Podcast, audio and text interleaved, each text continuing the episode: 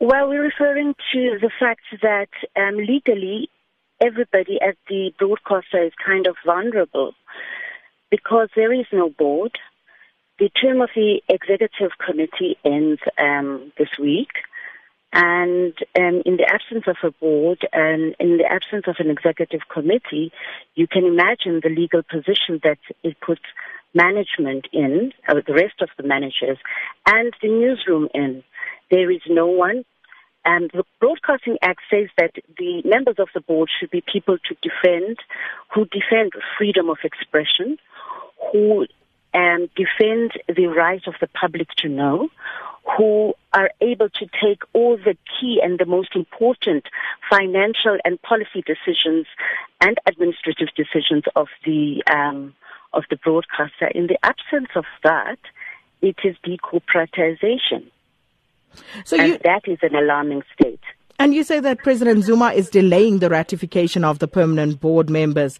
Uh, uh do you think, you know, uh, firstly, I mean, uh, well, do you have well, any firstly, proof to we've this? Just said, we've just said that it's nine, it's now 10 days. Mm-hmm. In the letter we said nine days since the deadline to the, um, for the, for us to have a board, um, is, has passed. It has lapsed.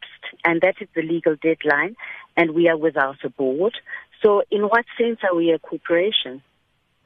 So, why would the president want to delay the ratification of the list of board members?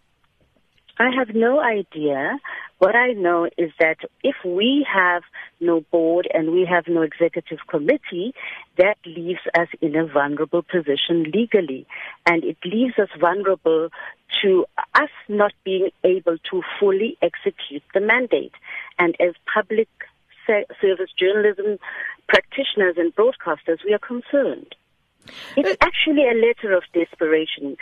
If you really sit down and think very clearly about what the meaning of the situation and the legal and the just the, the corporate situation that we're in in the absence of a legitimate appointed authority, then um, you realize that we are in a very dire situation, which we have to take the responsibility to report to the the people's representatives, the owners of the the asset, this institution, um, the public broadcaster. and Hence, we took the responsibility, um, being citizens concerned about governance, being journalists um, entrusted with this mandate, to just inform the um, the portfolio committee that they must bring us back in line with the Broadcasting Act because as it is, we are adrift.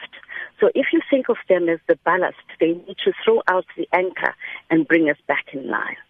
Uh, you also speak about the minister currently preparing to extend the contracts of the current acting executives. Um, do you know this for yeah. a fact, firstly? Yeah. And why oh, is this yes. of great um, concern?